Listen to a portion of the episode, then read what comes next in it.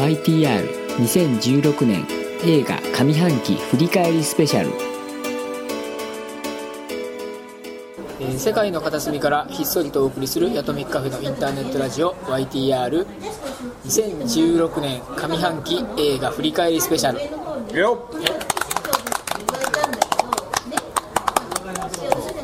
お久しぶりです。久しぶりです。年末以来の。年あれ年末のやつが全然アップされないのはなんで 年末のやつがアップされないのはあれなんで？末シネマランキング取ったんですけどね。撮ったんですよね。まあちょっとね大発表大発表したんですけどね。事情がありましてね、ええ。ちょっとまだあのはアップされてないというね。あ今7月ですけどね。もう半年経っちゃいましたよ。年経ってますけどもね。もうあれマッドマックスが公開された年のシネマランキングそうそう。日本中がマッドマックスに入れたと思ったら意外と狭い範囲だったっていう。あと「スター・ウォーズ」ね。スター・ウォーズそうですよ。歴た。史的な揺れた映画のランキングががまだ未発表という。まだ編集中なんですよね。長いな編集。もの には鮮度ってものがありますよ本当にね。そんな中ね。そんな中ね。もう先に。ね先に2016年の上半期先を振り返ると振いう。り返ってしまうというね。でもね両同時に出したらいいんじゃない同時にね出しこの際。そうだね。うん、16年17年。2本2年分まとめてどうぞっつって。そうだね。うんいいじゃないですか。だって17年のやつは例えば後半のやつなんかあのもう見たいと思ってもすでに公開は終わってるしまだこうソフトにもなってないみたいなものもあるけど2016年のランキングだったら今もうあ15か。15のランキングだったらもう今 TSUTAYA とかねまあね。ゲオとかね行けばねほぼね見れます見れますから、だからシネマランキング聞いてすでに金を落としてもいいし。そうですねアマゾンプライムとかあそうですね。Hulu とか Netflix とか。とかそういうのにお金を落としてもいいし。し。とにかくそうそう何の還元もないけれどもないけれども。少しでも映画業界にお金を落としてね。そう落としてないとね。そういう中間層を増やす。そうそう映画中間層を増やしていこうっていう、目標がありますからね。試みがね細々とやってますから。まあこれをきっかけに映画見てもらえる人が増えるといいですね。えそうですね、はい。映画の話がもっとできるようになるような環境がねできたらいいなと思います、はそんな中、い。はい2016年はい。上半期ですね。上半期ですよ。映画振り返りスペシャルということで。そうなんですよ。はい。うんお茶が来たんですね今ね。ルノワールで撮っておりますよ、はい、でまあ2016年の上半期をちょっとまあ、えー振り返るにあたってですね、また今回も強力なゲストの方にゲストをねはい、来ていただいておりますので、えーまずはちょっと自己紹介の方よろしくお願いいたしますという。じゃあ私、はい。あ鶴田です。はい鶴田さんよろしくお願いします。去年に引き続きはい。ありがとうございます。同じ場所で。同じ場所で。また同じ場所ですよ。そして大体同じぐらいの時期、はい。そして外では同じように巣鴨のマッドマックスが開催されていると祭りが開催されます。またこのね同じ風景をまさか見ようとはっていう。すごい既視感がす。すごいですね。そうそんな感じでしたね、ええ。そしてもう一方はい、宮地です。はいよろしくお願いします。あの日本のクロエクロエスモレッツウォッチャーとして活動されていた皆さんを日本を代表する。代表する。ただ今ちょっと活躍の場フィフスウェーブがこけたことで。ちょっと今活躍の場を失っているちょっとそういうちょっとあれ停滞期ですよねあのか彼氏がねそうですね。ブルックリン・ベッカムと。はいあマジですか？ベッカムの息子ですか？そうなんですよ。クロエちゃんがこれ超ビッグカップルじゃないですかで、なんか、ちょいちょいインスタグラムに。あその。なんかね、あれなんですよ。二人が。写ってなくて、二人の手つないでる写真だけみたいな。うわ手手だけ手だけみたいな。海外セーブ ので。だいぶ冷めてきた。当たり前できましたやっぱ男の影が見えてくるとね結局やっぱそのベッカムとかそういう。とこ行くんだみたいなそれはやっぱあれですか？その大人のお大人の女になっていく感が嫌なんですか？それともあ選んだ相手が悪い？まあ、そうですね。大人になっちゃうのは、まあ。仕方ないかなっていう。それはもう諦めるしかないでも誰選ぶんだっていう話なんですよそうねですなんかねなんかその辺のよくわかんない素人みたいな普通の人みたいなのだったらまだいいんですうん、あけくそのセレブ的なその行くわけですよね。やっぱ金持ち2世なりベンチャー社長なりみたいな IT 社長なりみたいな。藤田社長みたいな。ああおそれは大きな恵みのことをディスってるんですか？芸能情報が古いですよ。アベマ t v でね大活躍されてますね。ねまあ、そんな中ね、えー2016年ですか、はい。えーとまあ、これ劇場で見た映画もあり、はい。まあえー今年見た映画ということで、まあ、DVD 等ででなんか見たものとかで、もものはもあり、まあ、自由に語そうそう。っていこうというい、ことで。今年の上半期どんな映画ライフ過ごしたみたいな感じの話ができればはいはい。まあ、ラなンキングととはまた違った話で、まあ、ざっくばらんには話して、いきたいなと思います。はい。でえっ、とあ多分自己紹介もしかしてしてないんじゃないですか？僕らも。あそっか。あいいんですか、僕しとこう。佐藤健二です。よろしくお願いします。やと休みです。よろしくお願いします。よろしくお願いします。ささあじゃあちょっと僕の方から結構この、まあ、集まった皆さんが全員見たよみたいな、まあ、ちょっと野党さんは分かんないですけど、はいはいはい。まあ、宮地さんと津田さんと佐藤と、はい。みんな見たよみたいな映画も結構あったので、まあ、それを中心に最初はちょっと語っていこうかなと思うんですけどえっ、と1月ですねまず「ザ・ウォークをはい。何気にみんな見てるという、見ました。結構この「ザ・ウォークみんな見るっていうのは 意外ですよねこれね。みんな見てるみたいな。でもやっぱこれ劇場で見てなんぼみたいなまあまあそうですよね。臨場感。見とこうっていう感じではありましこれはですね。3D 3D で見ました、ちなみに。た 3D で 3D で見ました。あ僕はねもう 2D が限界ですね。あ 2D あはい、なぜなら高所恐怖症なのであなぜ見た。前の時。言ってたっけ？言ってましたっけ？僕。恐怖症だ恐怖症なんですよ。だからザ・ウォークはねもう 3D 絶対無理だと思ってひよって 2D で見ました。2D で見てもやっぱり。2D で見てもやっぱチンサムがすごかったです。キュッてしちゃった。キュッとするんですよ。だからまあある意味旗から見たらお前楽しんでるねって思われるかもしれないけど結構辛かった。まあそういう映画だもんね。そうなんです。あのまあワールドトレードセンターの間にワイヤー張ってあのフランスの人でしたっけ？が大道芸人の人がそのワイヤーを渡るというのをあの、まあ、一応史実をね、えーちょっとフィクションも交えながら映画化したロバート・ゼメキスですね。はい、バック・トゥ・ザ・フューチャー。あと僕の大好きなフライトの,、はい、あのロバート・ゼメキスが撮ったんで、まあ、でもこれは高所恐怖症だけど克服して見に行かないとと思って見に行ったんですけど、まあ、やっぱり怖くてねなんか映画そのもの全然楽しめなかった後半は。あだってあれあいつ一回戻るでしょ。あ戻るう戻る。終わると。いいから。早く。しつこく最す後ごく行ったり来たりするでしょ。もうあの時みんなどういう感情で見たか知らないですけど僕はもう時あもうもうって言いながらもだえて見てました。一人でこうやって。小さい座席にケツをこうもじょもじょさせるの。まあでもそんなでもない。そんなに重度なあれではないかもしれない。ですけど多少そういうところはありますよね公式私全然大丈夫。あーそう羨ましいですね。でなんかもう一人会社の子で BL 好きな子が見たらすごい大絶賛してて、はいはい。あれ BL し視点で見るとい。ものすごく面白い。んですよお出ましたね。って言われてあのサンキュー達夫春日太一。私もそれを読んでちょっと BL メガネを。はいはい。かけました。かけようと思ったんですけどなんかかけるほどのものでもねえなえそれは誰誰と誰ですか？ワイヤーと彼ですか？数学の先生あと数学の先生と。数学の先生と主役のああのすごいビビリなんだけど、成長していくっていうさあの端と端に分かれるじゃないです向こう側で縄を受け取る側の人、こっちで縄を整える側の人っていうので、そのところで男同士っていうあなるほど。なったらしくて、えそこのーキュンキュンポイントがすごくいっぱいあってよかったですよああそうかなるほど。いやでもまあもっとすごいの来るかなと思ってたんですよ。そうあの映画自体がね、であと今の BL の話ももしかしてワイヤーとビルとかで見立ててるのかなと思ったらやっぱさすがにそこまではいかなかったですね人だってねワイヤー。とビルの関係みたいないやそこまでいったらすごいなと思ってビルに BL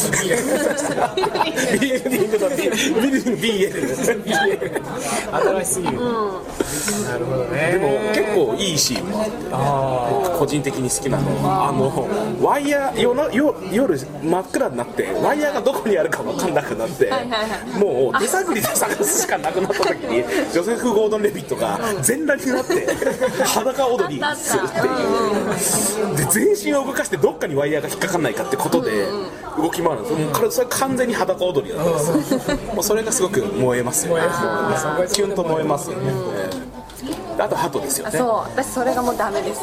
あそこで興ざめする人は多分多い。あれ何だったんですか？ね えあんだけのクオリティをずっと保つのになぜあのカートのクオリティだけが低いっていう。パサーってくる。コントでしたよねあそこ。ねえ完全にねあの CG のクオリティの低さはねあの13人の資格の牛以来のショックが。ちょっとびっくりしましたよあれ本当にお金なくなっちゃったの？あそこで尽きたんですかね。他にかけすぎて。どうしても入れなきゃいけないほどの、ねシーンでもなかったと思うんですけどね。あれ結構多分僕がの好みなんですけど、えーとまあ、彼がなんでそういう風な人になったかとかどういう動機があってそれをやったかっていう部分から描いてたんですけど意外とそこはバッサリ切ってあの入国してから渡るまでのあの本当にこの実行の部分だけをあの完全にケーパーものとして作ったらすごい面白いものになったんじゃ自分好みのものになったんじゃないかなっていうのはもう前半なんかあんま乗れなかった。僕も乗れなかったなんかちょっと結ね構コミカルな感じでも描いてる感じもなんか。話しかけも結そう構多かそうそうったです多くて。でなんかそれがちょっとなんかたるかった感じもあるしなんかあんまりテンポが出ないやっぱ前半にテンポが出ないと乗っていけないっていう感じがして。ここだけだと話にならなかった。うん。そしたらこうケーパー部分だけキュッと切り取ったシュッとタイトなものとかのが良かったのかなみたいな。そんな映画でしたね。まあぼちぼちっていう多分感じですね多分ねみんなのね。今日ここの場のね総意は。この場の総意は。ぼちぼちでんなっていうでそして2月に入ってですねみんな見てるのがねオデッセイですよ。ですねあ僕も見た。オデッセイ。みんなあこれ4人見てる。これ素晴らしい。もうオデッセイ拍手ですね。僕はオデッセイもう絶賛大拍手派なのでどうしても。これ最高ですね。じゃあ今季ベスト級。マジ？はい。あのね今年ベスト級なんですよ。ここら辺がそんなにあのー完全にあのマット・デーモンが一番最後に言ったセリフそのものだと思うんですけど、まあ、人間いろんな困難が降りかかるけどやっぱ一個一個こう真摯に向き合って一つ一つ解決していけば絶対に道を開けるっていうめちゃくちゃ誠実でまっとうなメッセージを本当にやったと思うんですよねあの映画は。でそこにずっと通底してるものがユーモアなんですよ。やっぱ人間やっぱ余裕なくなってくると僕も最近もうちょっと自己反省もあるんですけどもう顔出ちゃうんですよね忙しいと。で後輩からちょっと聞きたいんですけどとか言われてもなんかあの気持ち悪い笑顔になってるんですよね、うん、いいよ。みたいなこうなんか うわーこの人イラついてるんだろうなっていうのがこう伝わっちゃうような。あれさはよくないんですよねでもねでもマット・ベイモンはもう常にこうなんていうんですかねこう自分を自分で言い聞かせるように語りかけてユーモアを忘れずにでなるべく平常心で一つ一つの問題に向き合っていこうっていうあのなんていうんですかね知性。そう。ユーモアによってこう知性をコントロールしてるような生き方っていうのがめちゃくちゃかっこよくて。でなんかあのあとすごい好きなシーンがえっ、ともともと一緒のクルーがいたわけじゃないですかでマトデモが取り残されちゃう話だと思うんですけどその、えー、と地球に帰ろうとしてるクルーとつながる瞬間があったと思うんですけどそれがあの本当にあのコンソールの、なんていうただの文字情報の交換じゃないですか、でもなんかああ人とつながったって感じが、あんなに味気ない画面なのに、めっちゃあったんですよねあの瞬間に。だからあのやれなんかネットで人と人とのつながりがうんぬんみたいなことはよく言われてますけどそういうのってめちゃめちゃ浅いものでやっぱ本当につながりたい人とつながれたらそれどんな形であってもこんなにあのなんかこう熱が熱を帯びるものなんだなっていうのがああの瞬間ででその向かい側にいるのがまたでもの向かい側にいるのが僕の大好きなマイケル・ペーニャなのでこれは最高グッときましたね僕はねもう本当にでもこの時点でも5億点10億点出た感じ。最高でしたよみんな冷ややかだね意外と意外と冷ややかですね。私実はあのこれ見る前にサントラ買っちゃったんですよ、はい。はい。はい。もうあサントラ買っちゃったんじゃなくあのサントラを自分で作った。んですよあオデッセイ。もう曲を集めてオデッセイの期待値がものすごい高すぎて、あの全部収録されますっていう曲を、自分であの Amazon のなんか Amazon ミュージック、はいはい。プライム会員だと聞き放題みたいなのがあったんで、そこから自分で全部引っ張ってきて、で順番にあのブログとかに載ってるのと順番に全部並べ直して自分で聞いてた時にあのデビッド・ボーイの「スター」で電車の中で号泣しちゃったんですよ自分で。あ曲に。曲に。でそれ和訳読みながらあきっとこういうシーンで使われるんだろうなみたいなのをすごい妄想していって、あれここ？みたいになってその自分の期待値わかるをこうやって来なかったっていうところがもうすごいあったのでちょちょっと勝手に期待しすぎちゃったっていう。これどういう気持ちで臨むか問題っていうのは永遠のテーマだと思うんですよね本当に。本当は多分ね全部空っぽにしていくのが一番いいのかもしれないなともまあでもなんかものによってはほらリテラシーがあった方が絶対楽しいものもあったりとか思い込みがない方が楽しいものもあったりこう難しいんですよ。これ俺ギャップ起こったの今年ちょっと飛びますけど「アイアムアヒーローなんですよ。あれ結構いろんな人絶賛してるんですけど僕乗れなかったんですよね。ゾンビ日本のゾンビうんやっぱりこの原作の自分の思うイメージが強すぎて。やっぱり原作ものはどうしても。どうしてもなくてでそれってもう映画の作り手からしたら知らねえよって多分話だし僕も多分自分が好きな映画の原作ファンとかがでも原作とここが違うからとか言ったら知れって言うと思うんですけどブセっていう。おめえは漫画だけ読んどけって言うと思うんですけどやっぱ今回怒っちゃったんですね自分にそれがしても原作に思い入れがあるとやっぱそうなる。よねそうなっちゃうんですよね、うん、こうに違いないっていうこうなんていうんですかね。自分のねこう固定概念っていうか枠がどうしても捨てきれずに最後まで。どこまで予習していくかっていうのはなかなかちょっと。難しいところですよね。でも多分「スター・ウォーズ」みたいに予習してったから楽しいあれやっぱり全3部作せめてね。一番最初456は見とかないと見てた方が絶対楽しいじゃん。最後出てきたあれ誰？誰ってなっちゃうんですからね。あれみちちなみに見て予習した人も誰っていう人はいっぱいいないみたいですからね。変わりすぎてますね、うん、そういうまあじゃあオデッセイはみんなそんなにでも小説で僕読んだんだね。あ火星の人。映画見た後。マーシャン。うんでも、はい。映画のイメージと本当地続きだったよくできて映画だったんだなって。ああなるほど。ねあ映画読んで小説読むとちょっと違うなって思うことあるけど、ほとんど同じだった印象が。ビジュアル化できたみたいな。ほとんどマット・デイモンに全部再生されて、うん。しかも長いみたいな、すごい面白かったあのやっぱりねあの火星感。火星行ったことねえから分かんねえけど多分ここ火星なんだろうなっていうやっぱりあの立地さというか説得力絵の。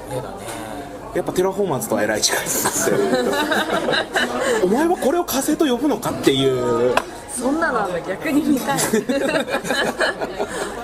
これなんか最初セガサターンかみたいな感じですか？なんかもうシュッて終わりましたよね。あシュッと終わりましたね。ね、なんかもっと長く続くかなと思って見てたんですけど意外とシュッと終わっちゃったから見に行くこともなく。あれ久々に激怒しましたね。ああ激怒してたね。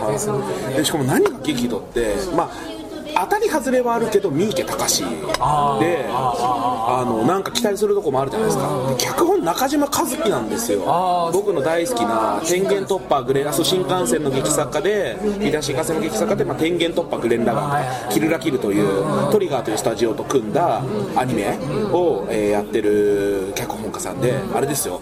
えークレヨンしんちゃんのロボ父ちゃんの脚本もやられた方ですね。はい。であと仮面ライダーフォーゼとか結構熱い。結構単価切る系のセリフとかがだから僕は結構かっこいいことになるのかなと思って見たんですけど まあ本当激怒もんでしたね。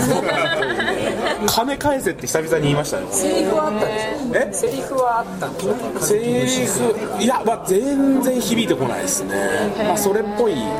でも一番かっこよかった。もう一つだけあ二つ良かった点があってえっ、とまああの衣装ちょっとこう鎧みたいなアーマードスーツみたいなちょっと鎧こうやつがお尻のところが黒いスパッツでちょっとプリントしてるんですよ。このあの篠田麻里子と太田里奈のお尻に、まあ、まず1点ですよ。1点ずつ。あそれ1点。1点ずつです。2点2点。2点あ0.5点ですね。あ0.5 0.5点。ずつだ1点。あお尻。あ加算であとあの渋川清彦さんっていうあの脇多分顔見ればみんなわかると思うんですけど脇役俳優の方がいてあのその方がヤクザの役で出てくるんですよ。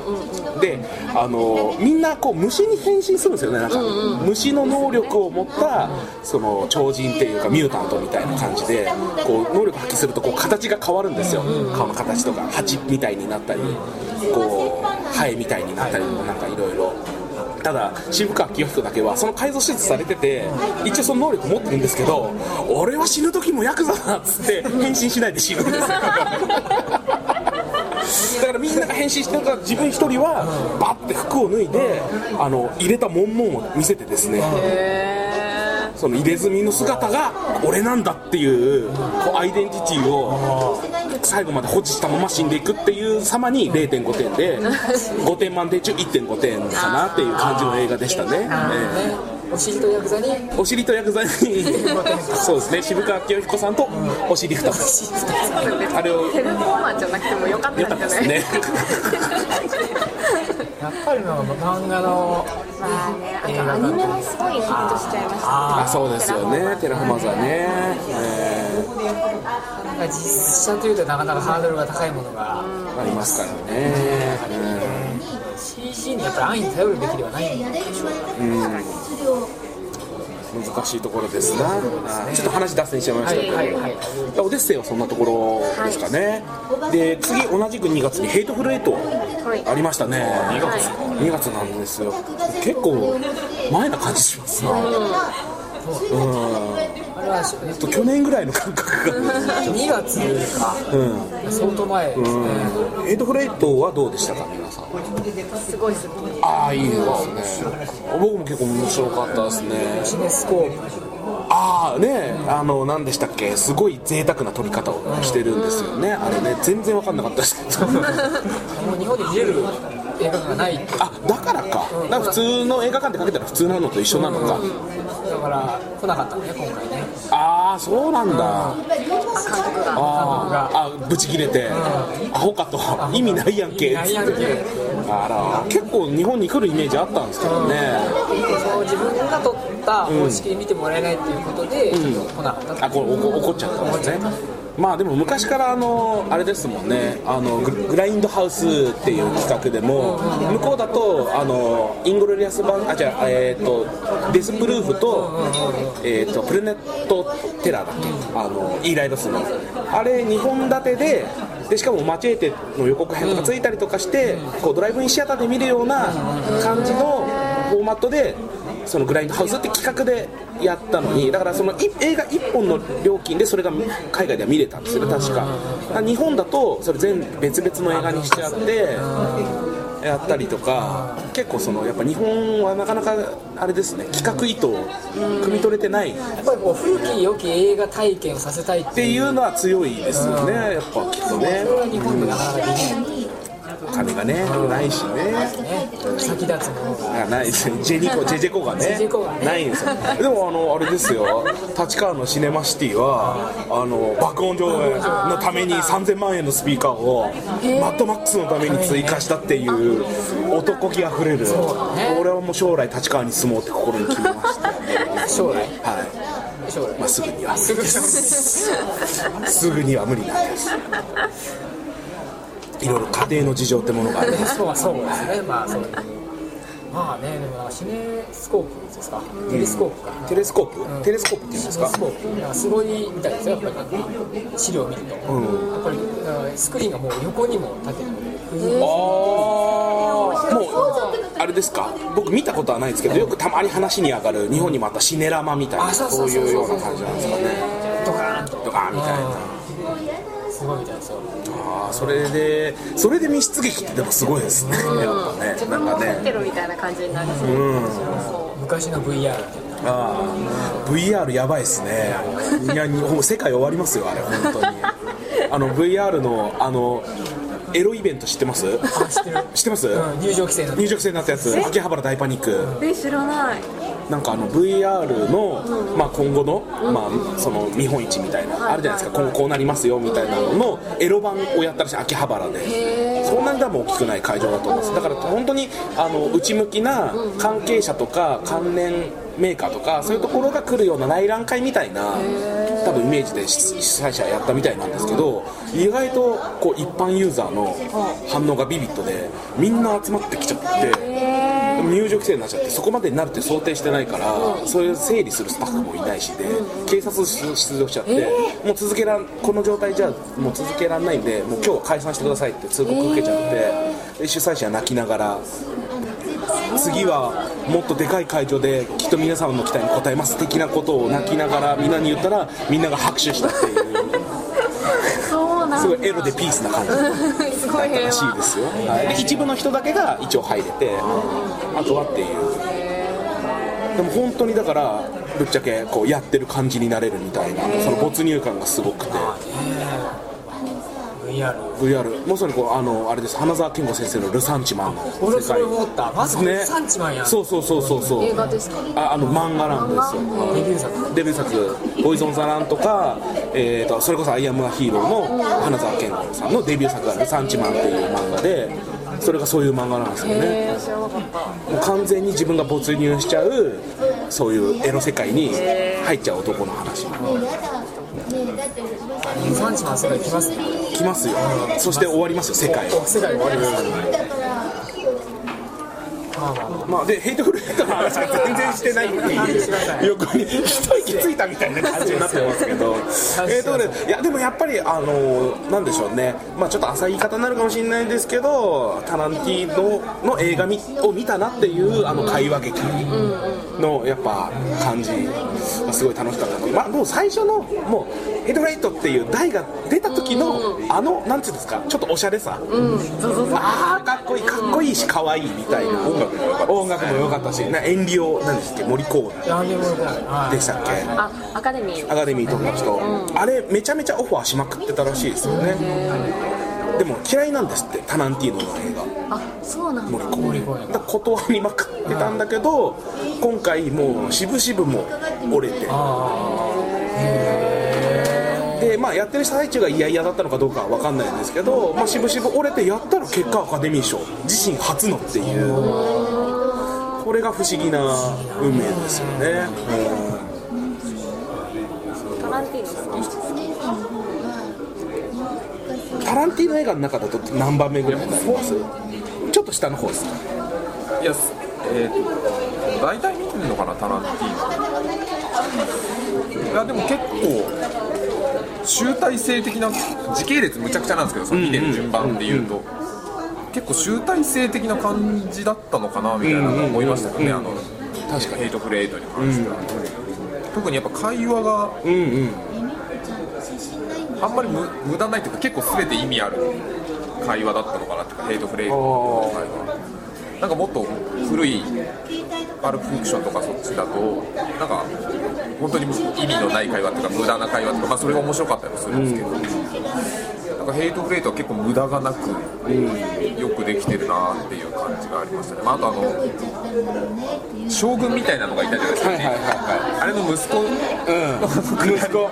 あのくだり最高ですね2人がもう本当に悪趣味っていうか、ひどいこと考えるなっていうのはすごい印象に残ってまけどね。ですすね、まあ、あれの嘘か本当かっていうのがちょっとね含めて。分からないところもまた面白いっていう本当にフェラチオさせたのか。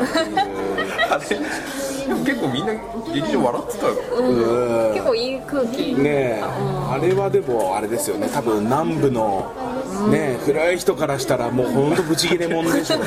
そりゃね、うん。止まれないようないやーでも本当なん。かあのまあ西部劇版ちょっとレザボアボレザボアドックスみたいなのレザボは結局感じは後から見たんですけど、うんあもうこの時にすでにこれやってたんだみたいなのは思いましたけどね、い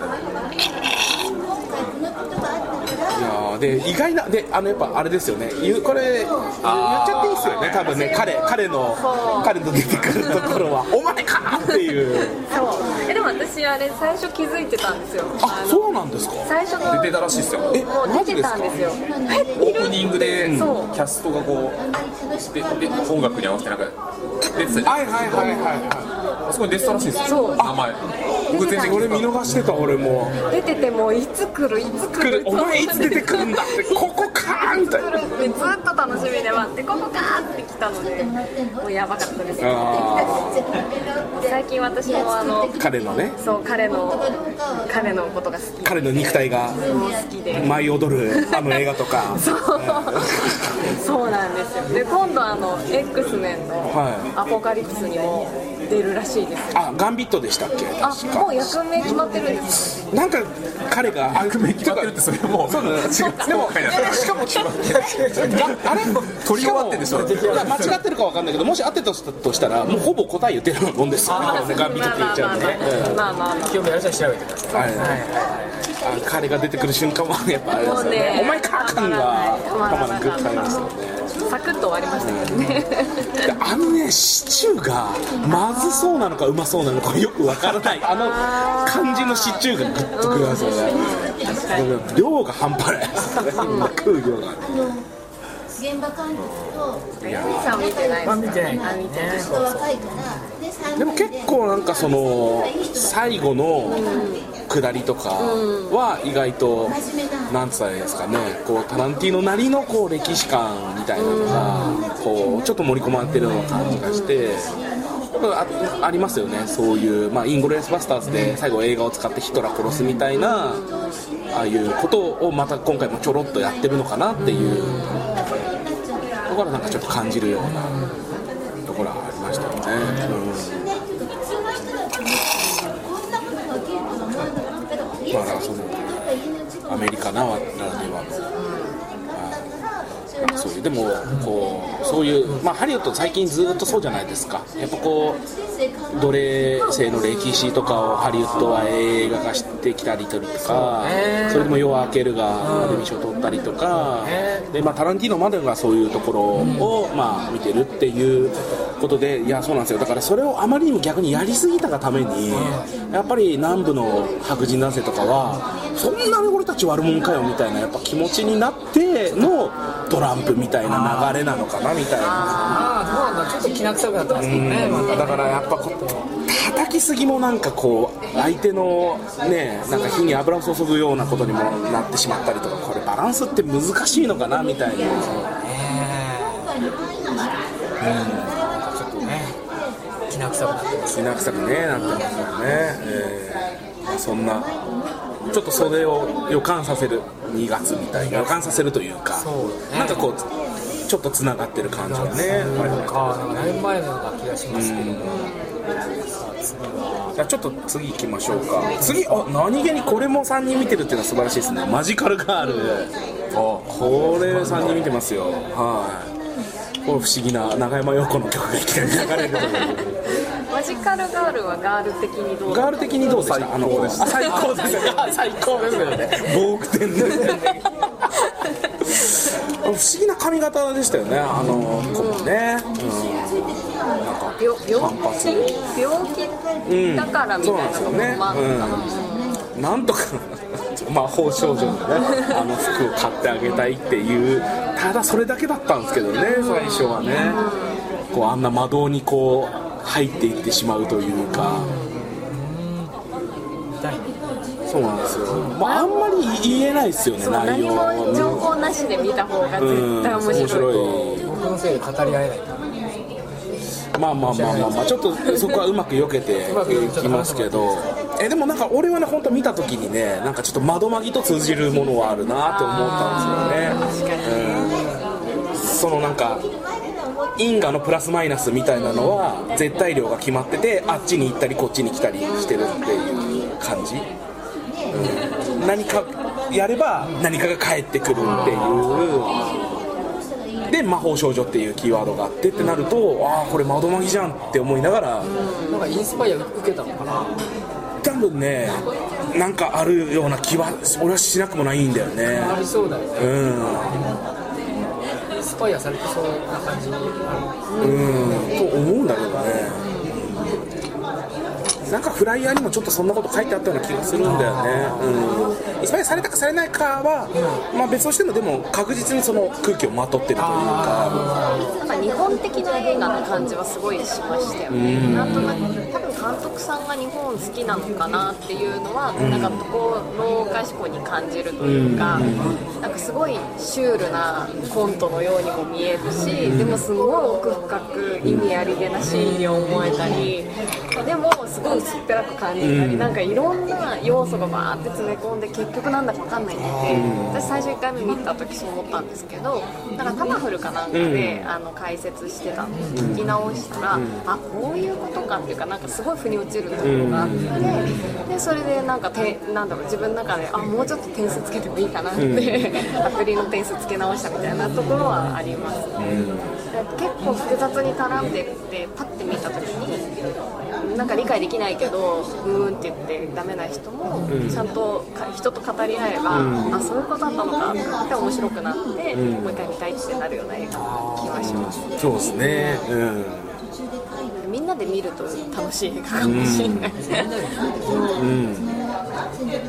いや本当だからは見て。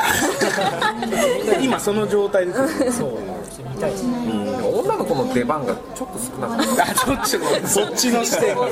そっちの視点。せっかく可愛いんだからもうちょっと出てほしかったなみたいな。友達も友達も出てくる。しね。あとほぼじいさんですもんね。そうですね。あそれで思い出したんですけどぜちょっと話それちゃうんですけど、あのあの話って、そのあのお父さんっていうか、がその仕事もなくって、お金ないっていう設定だったじゃないですか、海外の映画でよくそういう金ないみたいな設定の時に、結構よく思うんですけど、家結構でっかかったりなんあかそういうことないっすか？あある。全然貧乏に見えない。だからあのおっさんもなんか、まあ、本売ったりみたいなのやってたけど、なんかそんなに家結構家具とかもしっかりしてて、あれ結構金あんじゃねえの？みたいな感じで、まあ、全然本編と関係ないですけど、で他のなんか映画でも結構そういうの思う。具体的に作品覚えてないですけど、結構思う時があって、あんまりその貧乏っていう設定が入ってこない時があるんですけど、なんかそういうのないっすか？ああいやでもそれはあるかもしれないですね。あのー、あれだ前にあれなんだっけダルダルデンヌ兄弟っていうのえっ、となんかねあの自分のことを解雇しないでほしいっていう女の人が同僚の家にあのあれなんですよ。投票制で名前何でしたっけ？あの映画。えーっとなんちゃらの週末じゃなくて。あサンドラの週末かな、うん。あそうそうそう。あれもそうそうあれも結構おしゃれな家住んでるな感はちょっとありましたよね。だから海外っておしゃれに見えちゃうっていうところありますよね。なんかね。うん。そうそうなんですよ。あそうそう。まさにあれの時も思ったんですよ。なんかめなんか恵まれてる感じするな 割とこうしゃれた家住んでるなみたいなのはちょっと確かにありますねそうなんですよね。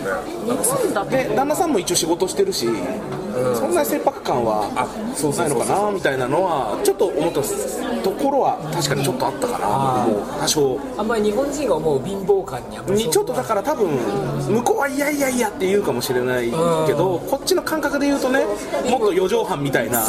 ね。まあ分かりやすい。学生で言うとね、うん。雨漏りしてるみたいな それもステレオタイプです。だ今だと多分団地みたいなことだったりとかするのかもしれないですよね。他にもね書いてあの棚田由紀監督の「あのうがいない僕は空を見た」とかのあの団地感であったりとかあとあれですよ大見ぽ監督のあの「そこの海って光り輝くの」あのさあの北海道のあの海辺のあの感じとか、悲惨なね。うん、感じあそこまでいかないとちょっとうわここやべえなっていうのがちょっとないのかもしれないですね。おしゃれな。そうそうそう。だから僕らこう毒されてるんです。ウエスタンっぽいです。ウエスタンっぽいです。ね。やっぱ西のものは全部かっこいいみたいな。主観があるからやっぱちょっと向こうから見たらいやいや全然これやばいっすよっていう。のもいやいや結構いけてんじゃんみたいなあえてでしょ？みたいな。いやあえてじゃないですか。らみたいなこれ。振りでしょ？振りじゃないからみたいなやり取りみたいな。とこはあるかもしれないですね。うん。なんかそんなことをちょっと思ったりもしましたあと結構なんか僕この話のキーになるなって思ったのがそのそれこそ今なんか物を売ったりって言ったじゃないですか。あの本を売りに行った時にその量り売りで本を買う買い取る店だったんですよでもお父さんとしてはその一冊一冊に意味や価値があるからちょっと待ってちょっとちょっと待ってちょっと待ってという話になるってくだりがあるんですけどあのいやいやお前がどんなに思いを込めようとどんなにこれに意味があろうとこれは重さこんぐらいで値段こんぐらいだからっていうあのなんていうんですかこう絶対変わらない不変な感じって言ったらいいですかまあ、あるある種で言うと世界の冷たさっていうかのをなんかちょっとあそこがパッとこうなんか示してるような感じがしてそれがすごいね前後に効いてるような気がするんですよね、うん、だからあれ見た時にああこの映画はやばいぞ。めっちゃ冷たい映画だっていうか救いのない世界って救いがないんだっていう。せ正解はお前たちに奉仕してないよっていう